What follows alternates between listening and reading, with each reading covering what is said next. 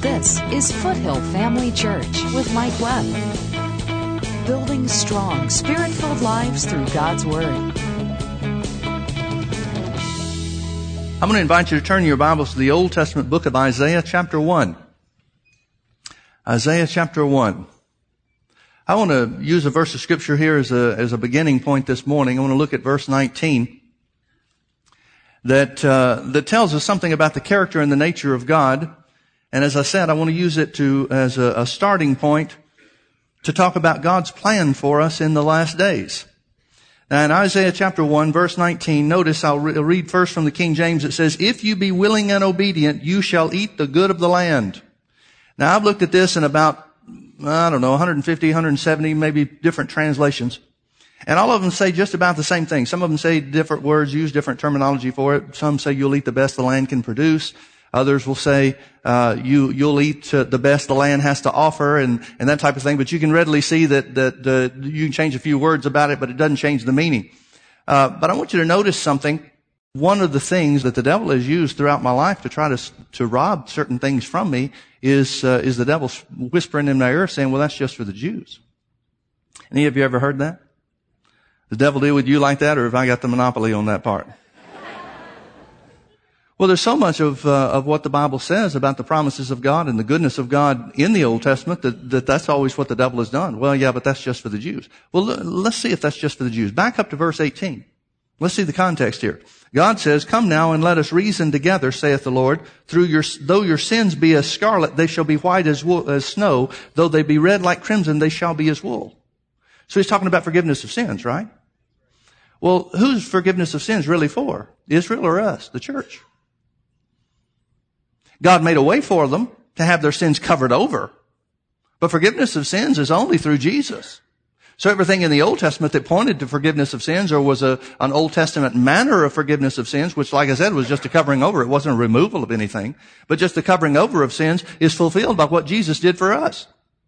So if this statement in verse 19, if you be willing and obedient, you'll eat the good of the land, is based on reasoning together with God based uh, concerning forgiveness of sins, then why would God, who never changes, be any different in the New Testament for us when forgiveness of sins, the remission of sins is ours and not just a covering over? Can I get an amen? God doesn't change. If God's idea in the Old Testament for his servants, Israel, and that's the only thing the Bible ever calls Israel is servants. Well, you know, you hire people to do things for you at, at the house and, and on your job and things like that. Do you treat your servants as well as you treat your kids? Okay, somebody's going to have to answer. Would you consider treating your servants as well as you treat your kids? No. We hire servants. We pay them for the work that they do. Our kids are totally different. We love our kids. The Bible makes that distinction between the church and Israel. Israel was servants. The church is his family. So, what does he say? If you be willing and obedient. You shall eat the good of the land. I like this from the Living Bible. The Living Bible is a paraphrase, not a translation. But let me read this to you from the Living Bible. It's, well, let's start with verse 18. It says, come now, let's talk this over, says the Lord. No matter how deep the stain of your sins, I can take it out and make you clean as freshly fallen snow. Even if you are stained as red as crimson, I can make you white as wool. Verse 19. If you will only let me help you, if you will only obey, then I will make you rich. Now folks, let me ask you a question. Isn't that what eating the good of the land really comes down to? Isn't it? I mean, what else does eating the good of the land mean if it doesn't mean God will put you on top? What does it mean if it doesn't mean God will make you rich? Now folks, I want to talk to you for the next several weeks on financial freedom for the last days. And the reason that this is so big on my heart is twofold. Number one, the world's in a mess. If you ever needed to know how to reach God concerning finances and receive from God financially, now is the time. Secondly, I believe we're in the last days. And there's a reason for the finances of the world to come into the hands of the people of God, to be received by faith by the people of God, and that is to finish the work because the time's short. So let's talk about what the Bible says about God's plan for your financial freedom. Turn with me over to Isaiah 55. Isaiah chapter 55. Now I'm going to use primarily Old Testament scriptures. There'll be some I'll use from the New Testament this morning, but mostly Old Testament scriptures. And some people are going to get upset about that because it's the whole, yeah, that's just the Jews stuff. But folks, let me, let me tell you why I'm using Old Testament scriptures as a foundation for this. Israel didn't have a spiritual covenant. They had a natural one. And the Bible says that you have a better covenant established upon better promises. It doesn't say a different covenant, it says a better covenant. That means you've got the blessings of the old covenant plus everything that they couldn't have. Isaiah chapter 55. We're going to start reading in verse 6. Seek the Lord while he may be found. Call ye upon him while he is near. Let the wicked forsake his way and the unrighteous man his thoughts. And let him return unto the Lord and he will have mercy upon him and to our God for he will abundantly pardon. You know what a pardon is, don't you? Pardon is a fresh start. God is the God of do-overs. For my thoughts are not your thoughts, neither are your ways my ways, saith the Lord. For as the heavens are higher than the earth, so are my ways higher than your ways, and my thoughts than your thoughts. For as the rain cometh down, and the snow from heaven, and returneth not thither, but waters the earth, and makes it bring forth and bud, that it may give seed to the sower and bread to the eater, so shall my word be. So he's telling you, here's how the word works. Just like rain comes down and, and, and affects something here on the earth and produces fruit. Just like snow comes down from heaven, melts, and provides water for the earth so that things are produced. He said, that's how my word is. Well, how is the word? It comes down from heaven and it produces something. Folks, I don't know if you know this or not, but the word is intended to produce something in your life. It's not a book to stay, put on your nightstand and say, well, here's the proof that I'm saved or a Christian or whatever. So shall my word be that cometh, that goeth forth out of my mouth. It shall not return unto me void. Now notice he didn't say it won't return. Folks, if you look at, uh, if you know anything about the, the water cycle, look in any sixth grade science book. You'll find out that rain comes down, it waters the earth, and then that water, whatever it is, evaporates, and some of it goes back up into heaven, and it just creates this cycle. Well, God created that. God knows that's how it works. He made it that way. The word's intended to be the same way. The word come down, comes down, produces results, goes back to him, but not void of power. In other words, the power of the word takes place here, not from heaven. That's why you, that, that explains why so many people have the Bible, they know what the Bible says, but it doesn't produce anything in their lives because they're not adding the necessary ingredients to make it powerful. That necessary ingredient is faith.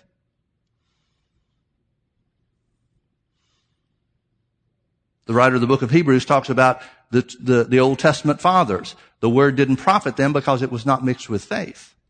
Where do you mix faith with the word? Here, on the earth. And that's what makes it powerful, and then that's how it's supposed to return to him. It shall not return unto me void. So shall my word be that goeth forth out of my mouth. It shall not return unto me void, but it shall accomplish that which I please. And it shall prosper in the thing whereto I sent it. Now folks, I want you to notice those two words. These two things are the purpose for God giving you the word. To accomplish something and to prosper. To accomplish something and to prosper in the thing that He sent it. What is he saying? He's saying there are scriptures that are given specifically to prosper in specific things. Psalm 107 verse 20 says he sent his word and healed them. What does that mean? That means there are healing scriptures that are designed to accomplish healing and to prosper in the area of physical well-being. There are financial scriptures. Scriptures that are given by God for the purpose of accomplishing prosperity or provision to accomplish and prosper in the thing whereto God sent it. The Bible is full of different scriptures on different subjects that are sent with specific purposes to accomplish a specific result and to prosper you in that area. And that's what he's saying. Now here again, some people are going to say, yeah, but that's just for the Jews. Well, folks, I want you to notice the context of what he's talking about this. He speaks chapter 55 in the context of chapter 53, which everybody agrees is the, the, the chapter about the Messiah. Is that just for the Jews? I don't hear anybody saying the prophecies about Jesus are just for the Jews. Same prophet. Same people it's sent to. We recognize those things for the church, don't we? I mean, chapter 53 of Isaiah says that Jesus was wounded for your transgressions and bruised for your iniquities. Is that just for the Jews? I don't hear anybody making that claim. How come it's just the other stuff that people say, well, that's just for the Jews? How come the church and the devil too is willing to give up spiritual ground as long as you don't take care of any of the things that happen for you here on the earth? Why is that? Why is that just for the Jews? It's not. The context is Isaiah chapter 53, where it talks about the work of Jesus on the cross. Chapter 54 goes further and talks about the Gentiles coming into the church Isaiah chapter 54 verse 2, it says, Enlarge the place of your tent and let them stretch forth the curtains of thine habitations. Spare not, lengthen thy cords and strengthen thy stakes. Who's he talking to? He's talking to the people of Israel. Why? For thou shalt break forth on the right hand and on the left, and thy seed shall inherit the Gentiles and make the desolate cities to be inhabited. Folks, that happened when Jesus, the resurrection of Jesus was made available to the Gentiles and not just to the Jews. So that wasn't just for the Jews.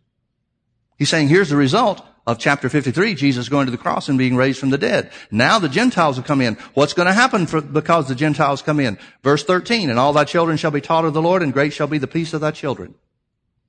One translation says, and all thy children shall be taught by the Lord. I like that. I'm glad I'm not the one that has to get everything across to my kids. I can trust God to teach them too. Verse 14, in righteousness shalt thou be established. That means to be unmovable, to be firmly fixed and unmovable. For thou shalt be far from the oppressor or oppression. For thou shalt not fear and from terror, for it shall not come nigh thee. That's not just for the Jews. That's for you and me. Because Jesus is now the Lord of our lives. Because we've been redeemed. Because righteousness, the new creation, is the standard for our Christian life. Verse 17, no weapon that is formed against thee shall prosper, and every tongue that shall rise against thee in judgment thou shalt condemn. This is the heritage of the servants of the Lord, and their righteousness is of me, saith the Lord. If he's talking about righteousness, he's got to be talking about the church. Because they didn't have that. That's the context of chapter 55. That's the context of chapter 55. Now notice what it says in verse, uh, let's read verse Let's read verse 6 through 11 all the way down again. Seek ye the Lord while he may be found. Thank God he still can be found. Call ye upon him while he is near. Let the wicked forsake his way and the unrighteous man his thoughts. Now what does the unrighteous man mean? Well, folks, all of us were unrighteous before we found Jesus. He's saying to everybody, change your old way of thinking. You know why the church is so weak on financial provision? On the teaching concerning financial provision? Because the church never changed its thinking from the unsaved. Church has got the same mindset, same idea. I grew up in the church, and whether they told me this or not, it was very clearly the impression that they left me. God doesn't want you to have much. They would magnify people that had worn out shoes and, and, and didn't have anything in life. Now, I don't, they still took offerings. Go figure. Who's supposed to have anything to give? Now, some people are going to get mad at this and say, oh, they're just being arrogant over there, trying to treat God, my favorite phrase is, like some cosmic bellhop. I have no idea where that comes from. No, I'm just treating God like He's my Redeemer. I'm treating God like His Word's true. Join Mike Webb and Foothill Family Church every Sunday night at 6 p.m. for our weekly Healing School. Healing School is for those who are in need of being healed from sickness in their body, as well as those who want to strengthen their faith in the area of healing. Now, folks, you can let somebody steal your possession. I can go home this afternoon after church and find out that people have moved into my house and, and, and taken over. And I could just walk away. I could just say, well, this seems unfair. Or I could go in my closet and get my gun and clean them out. It's my choice. And my choice is going to be determined by how much I really believe this is mine. And that's exactly what taking hold of your possessions, taking hold of the finished work of Jesus, taking hold of the abundance of grace, that's what that really is all about. It's about you determining, is the Bible true that says this is mine? Foothill Family Church is in Orange County at the corner of Bake Parkway and Lake Forest Drive, just minutes off the 5 freeway. To learn more about how you and your family can connect with Foothill Family Church, simply log on to mikewebb.tv. Let the wicked forsake his way and the unrighteous man his thoughts and let him return unto the Lord. That means his thinking. And he will have mercy upon him and unto our God, return unto God, for he will abundantly pardon. For my thoughts are not your thoughts. That's clearly obvious. So what are we supposed to say? Woe is me? No. God's saying, so start thinking my thoughts. Thinking my way of thinking. My thoughts are not your thoughts, neither are my ways your ways. Well, we're supposed to make our ways like God's ways, aren't we? Well, then why wouldn't we make our thoughts like God's thoughts? For as the heavens are higher than the earth, so are my ways higher than your ways and my thoughts than your thoughts. So where are we going to get this new way of thinking? From heaven. What's the revelation of heaven? The Bible. Think what the Bible says. Think in line with what the Bible tells us. For as the rain comes down and the snow from heaven and returns not there, thither, but waters the earth and makes it bring forth and bud, that it may give seed to the sower. Please notice that God gives seed to the sower, not seed to the hoarder. Not seed to the complainer. Not seed to the occupier. He gives seed to the sower. It presupposes, it tells you right up front, it presupposes that our attitude needs to be not just for ourselves, like Jesus told the rich young ruler, but it needs to be toward others too. I don't want more just so I can have more. I want more so I can give more.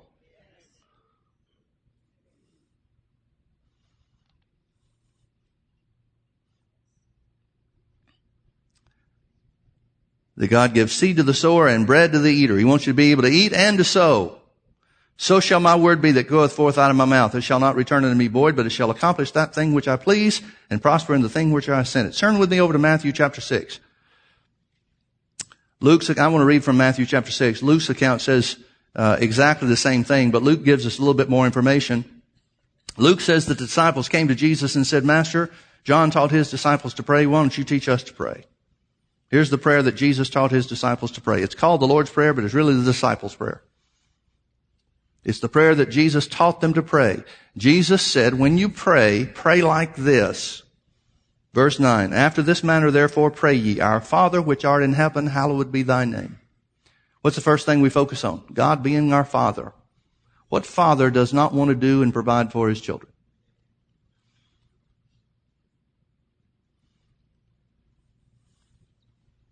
Who wants a father that's a hard taskmaster and doesn't care about them?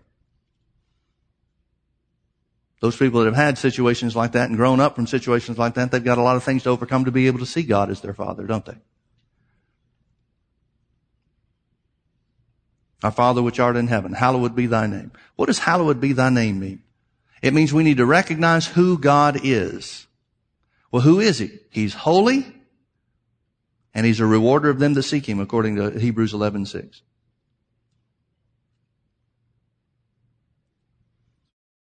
Hebrews 11, 6 says you can't come to God unless you believe that He is. That means He is who He says He is, talking about His character and His nature. And you have to believe you can't come to Him unless you believe that He's a rewarder of them that seek Him.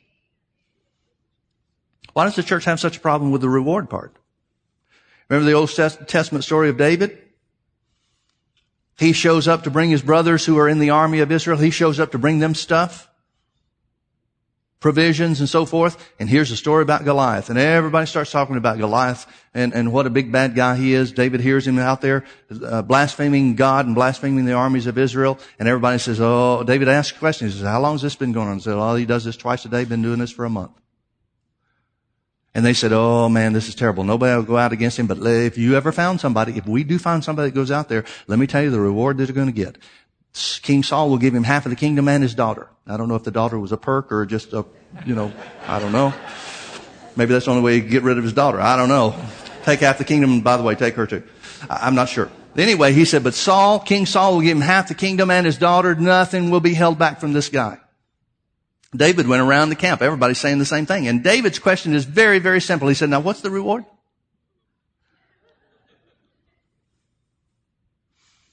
Everybody tells him the same thing. Half the kingdom and his daughter. The king's daughter. Half the kingdom and the king's daughter. David makes sure, he asks three or four times. He makes sure that everybody understands, everybody's on the same page, there's no misunderstanding about this. He doesn't want to go out and do the job and have to wind up with just the daughter and not the stuff. He keeps asking, what's the reward? What's the reward? Finally, his brothers hear that he's asking, they said, oh, what are you doing out here? Go take care of those few sheep of yours. David winds up killing Goliath and gets half the kingdom. Folks, God's not a problem, doesn't have a problem with rewards. We might, the church certainly does, but God does not have a problem with rewards. First thing God told Abraham is, you go where I tell you to go and do what I tell you to do and I'll reward you. The next chapter of Genesis tells us God made Abraham very rich in silver and cattle and gold. And folks, if it's wrong to be rich, then God is a partner to sin. It's not wrong. There's nothing to be ashamed of. The next verse, eh, the way some people think of today, it should read the next verse said in, David, in um, what's his name? Abraham. Abraham was very rich in silver and cattle and gold, and Abraham was very ashamed.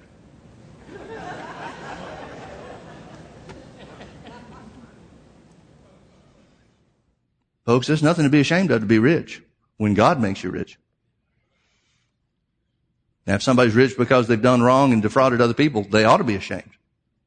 But there's nothing to be ashamed of when God brings blessings into your hands. God does not have a problem with rewards. That's what hallowed be thy name means. It doesn't just mean, oh God, you're so holy. It does mean, God, you're so holy. You sent Jesus for us. You've made provisions. You rewarded us. Look how good you've been to us. I don't want my kids to come to me and say, Oh, dad, you're such a great pastor. Who cares about that?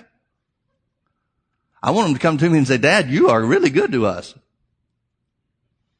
I want them to know how good I was. I don't want them down the road after I'm gone. I don't want them telling somebody, yes, my dad was a very great pastor. Wow. I want them to say, my dad was the greatest. And let me tell you the stuff we did. Let me tell you where we went. Let me tell you all the things he did for us. That's what I want. Don't you? That's the way I want to be remembered. I wonder if God's any different. Or maybe God just wants you to think, glad I made it in. Cause he's tough. Here's how Jesus taught him to pray. Our Father which art in heaven, hallowed be thy name. Thy kingdom come. Thy will be done in earth as it is in heaven. He certainly wants us to focus our attention on the will of God and the kingdom of God first and foremost, doesn't he? What's the next thing he says? The very next thing Jesus taught them to ask is, Lord, give us this day our daily bread. Give us this day our daily bread. First thing Jesus says about them and their own situations is to ask God to give you something. Oh, the very idea. Oh. You can just hear religion bowing its back. The very idea to ask God to give you something. Jesus told them to.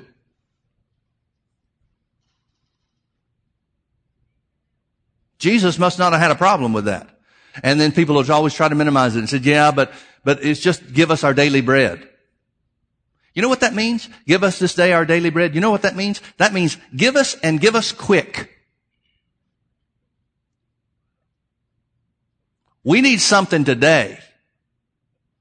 Give it to us in a hurry, Lord.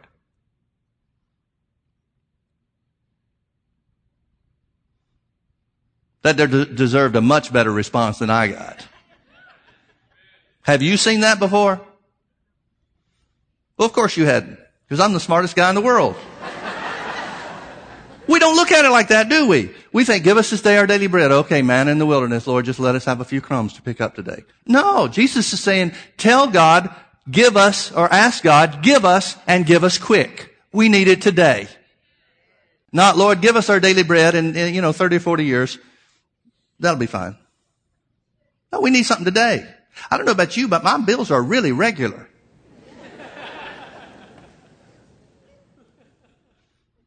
they come all the time. And you know what else? God's not surprised that they do. He's not put off by that. He's not looking at us saying, what in the world are you doing with all these bills? My plan was for you to live in a tent like Abraham. God knows where you live. He knows what it costs to live. He's not put off by the, the, the price of gasoline. He knows. That's what Jesus is saying. Give us this day our daily bread. Lord, we need something and we need it quick. We need it today. Then he goes further and says, and forgive us our debts as we forgive our debtors. Verse 13, and lead us not into temptation, but deliver us from evil. For thine is the kingdom and the power and the glory forever. I want you to focus on the words that Jesus said. Number one, give. Number two, forgive. Number three, lead. Number four, deliver. He told you to, to ask God to give you before he asked him to forgive you. He told him to ask, he told us to ask God to give us before he told us to lead him. Told, asked him to lead us. Uh, you know what I'm trying to say even though I can't get it out.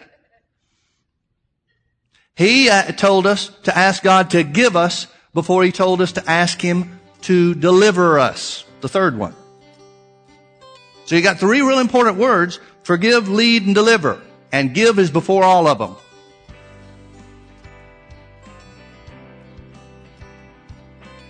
God wants to give to you, folks.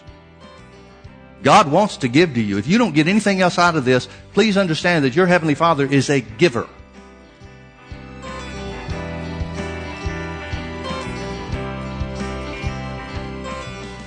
The Christian life is the best life there is because God has planned so many wonderful things for His children. He wants you to know of all of those blessings, but first of all, He wants you to be part of His family. That comes only through Jesus.